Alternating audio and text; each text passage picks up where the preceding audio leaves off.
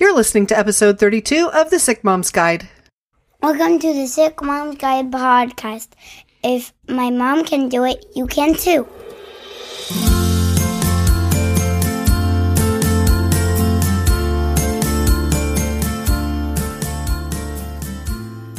Hi, I'm your host, Jen Hardy. I started this podcast to give moms with chronic illness a voice. And today, this voice is going to talk about cancer. Cancer is a topic that a lot of people don't want to talk about. They think it's uncomfortable, they think it's scary, it makes them sad, so they would much rather ignore it than talk about it. But here's the thing according to the World Health Organization, 30 to 50% of cancers could be prevented. You heard that right. The World Health Organization is saying that 30 to 50% of cancers can be prevented by modifying or avoiding key risk factors. Now, that tells me something. First of all, I had no idea. Did you have any idea? Unless you're big on science news, probably not. And that's why I want to open up this conversation because we need to talk. We need to know what kind of symptoms should we be looking for? What kind of cancers can women get that are different than cancers that men can get?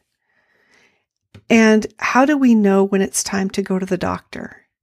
Well, I've got a doctor coming on the show at the end of the month. Now, this is September 2018. So if you're listening in 2019, you can still email me with your questions and I might be able to get another specialist on. But if you're listening right when this podcast has come out, please find me on social media. There's links to all my social media in the show notes, or you can email me, Jen, J E N, at jenhardy.net. Not .com, it's .net.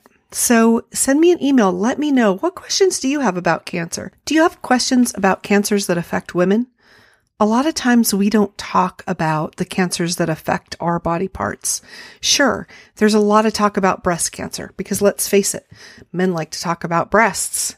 They're something that are socially acceptable in our society. But a lot of the other words that describe our other parts don't tend to be so socially acceptable. I'm going to read you a list of some of the different kinds of cancers that women can get uterine cancer, cervical cancer, breast cancer, endometrial cancer, ovarian cancer, peritoneal cancer, vulvar cancer, fallopian tube cancer, and gestational trophoblastic disease.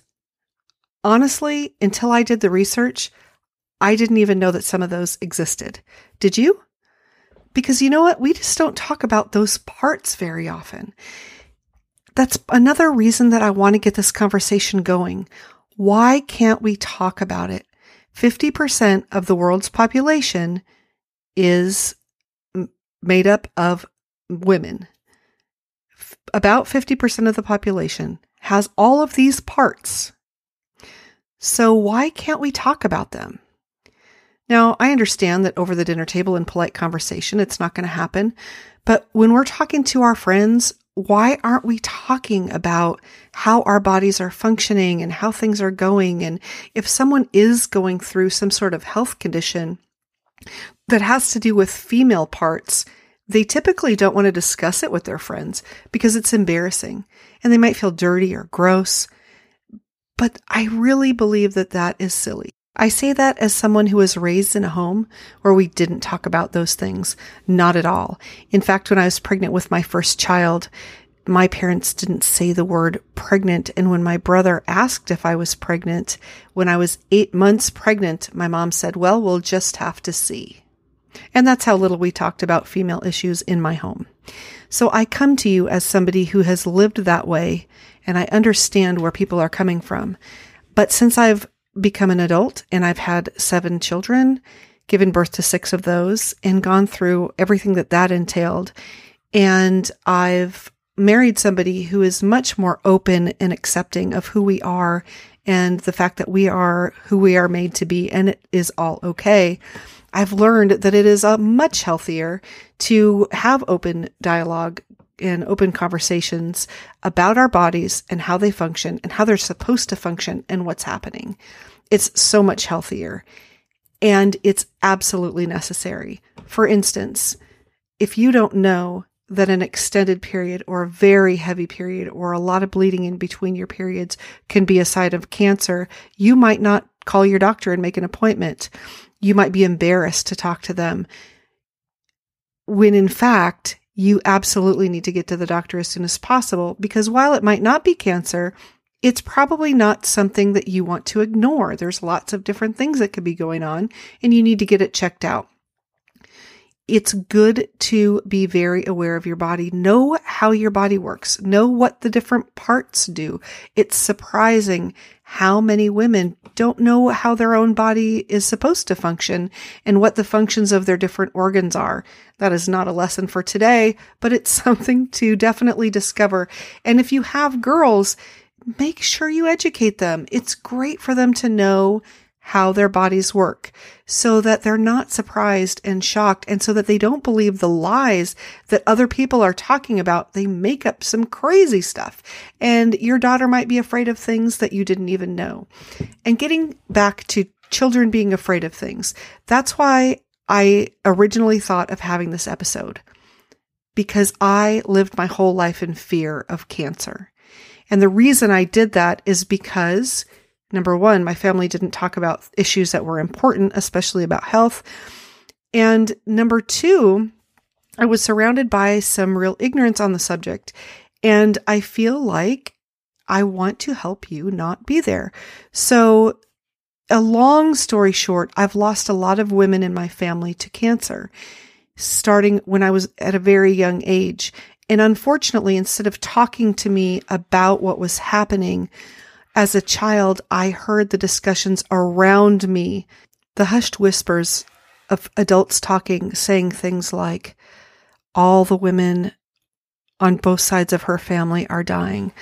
For instance, my grandmother on my mom's side, grandmother on my dad's side, multiple aunts and uncles on both sides were passing away because of cancer. And what I got from that as a young child was that that was what was going to happen to me. I was going to die an early death from cancer. I don't say that to scare you. And if you're a child listening to this, please don't be afraid by that because that is not what was going to happen. And I encourage you to talk to your parents and have a conversation about cancer and what it means and how people can get help if they are diagnosed with it. But I wasn't diagnosed. But what happened was I lived in fear. I lived in constant fear from the time I was a young girl that I was going to get cancer and pass away. And so I did not set a lot of life goals for myself because I didn't think I was going to make it long enough to accomplish them. So I started college, but I didn't finish because I knew I wasn't going to make it long enough to make it worthwhile. And then when I did make it into full adulthood, I just kept thinking, oh, I won't make it to the next decade. So when I'm 21, I won't make it till 30. I won't make it till 40. I won't make it till 50. And it was only recently that I realized that is a ridiculous way to live. I had been fed complete ignorance when I thought that that was going to happen. And now I am setting long term goals for myself, even though I now do have multiple health issues that have no cure. I still am setting long term goals because I am determined to make it. So if you're living in fear that maybe one day you might get cancer, it's time to let those fears lie because positive outlook has a lot to do with your health. And if you're constantly stressed and constantly negative and constantly worried, you have a much higher likelihood of becoming sick, especially with some kind of chronic illness. But if you get rid of that stress. And if you treat your body well and you treat your body and your mind like you are going to live for a very long and healthy time, it's surprising how much better you do enjoy your life. So, yes, if we have family history, we do need to be careful. We need to get our screenings and we want to be one step ahead of the game when it comes to discovery if there's something to discover. But as long as you're doing that, put that on the back burner, right on the calendar for next year, go get my check. And then don't think about it anymore. Or, you know, now with your phone, you can put it yearly in your calendar, go get my check, go get my check. And that's it. Then you can relax because the last thing we need to be doing is worrying. I don't want you and your family and your kids to worry in ignorance like I did. It's time to start talking about what the symptoms are and what we, what the treatments are. There's so many treatments now. There's medical treatments, which are great. There are some great things out there and you need to work with your doctor and decide what you're going to do there.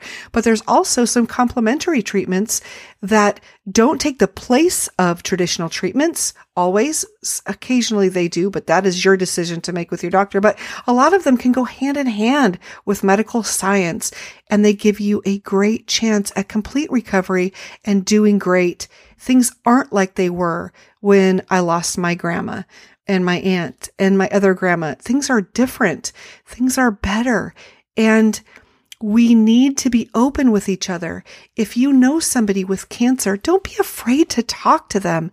Don't be afraid to ask them questions because I guarantee you most people are afraid to talk to them. They're uncomfortable. They don't know what to say. They're afraid they're going to say the wrong thing.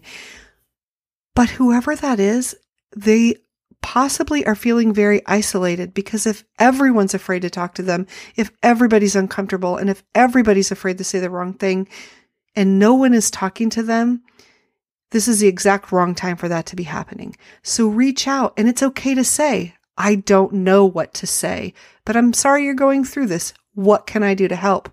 And then follow through. Bring them a meal, offer to take care of their kids, do whatever. And then when you're down and they're feeling better, they can do it for you too. Because as moms, we really need to come together. As women, we tend to tear each other apart. And the time for that is over, really. We don't need to do that at all anymore. I was just watching the movie about Melissa McCarthy going back to college. And this one girl was like this total mean girl. And she goes, Melissa McCarthy says something like, Oh, you know, girls tearing each other down. We're still doing that. You know, that needs to end. And it does. I don't have any idea why we're still doing that. So lift each other up. Do something for each other. Ask the questions. Find out what you need. And if you find out something interesting about your body or women's bodies and how they work and something that's a sign or a symptom that you never knew, share it with people so that they know. Don't be afraid to talk about all these things. Yes, our bodies are something that we're not used to discussing. Our female parts are something that are not part of everyday conversation. And you may not want to throw that conversation down at the dinner table, you know, at a dinner party. But when you're talking to people, your kids and your friends and your family, let them know what you're discovering because it's important and maybe it's something that they need to hear. That's why I wanted to talk to you today. So it's just a short and sweet conversation. I want to know what you want to know. So you can find me on social media. You can send me an email. There's links in the show notes to get a hold of me. Let me know what your questions are so that they can all be answered and keep searching for answers. Know your body. My advice to you is just know your body, know how it works. And when something is wrong or something is different, go to your doctor and say, Hey, this is different. And if they don't do anything about it, you go to another doctor. Ask your friends, Hey, this is happening. Do you know somebody that I can go to? And you will find somebody that will pay attention. That's so important. In fact, if you listen back to last week's episode, episode number 31 was CJ Cola's, she had uterine cancer. She had excessive bleeding with an IUD. You're not supposed to have any bleeding at all with an IUD. And it took several months for her to get diagnosed because her doctor wasn't paying attention to her symptoms, but CJ was.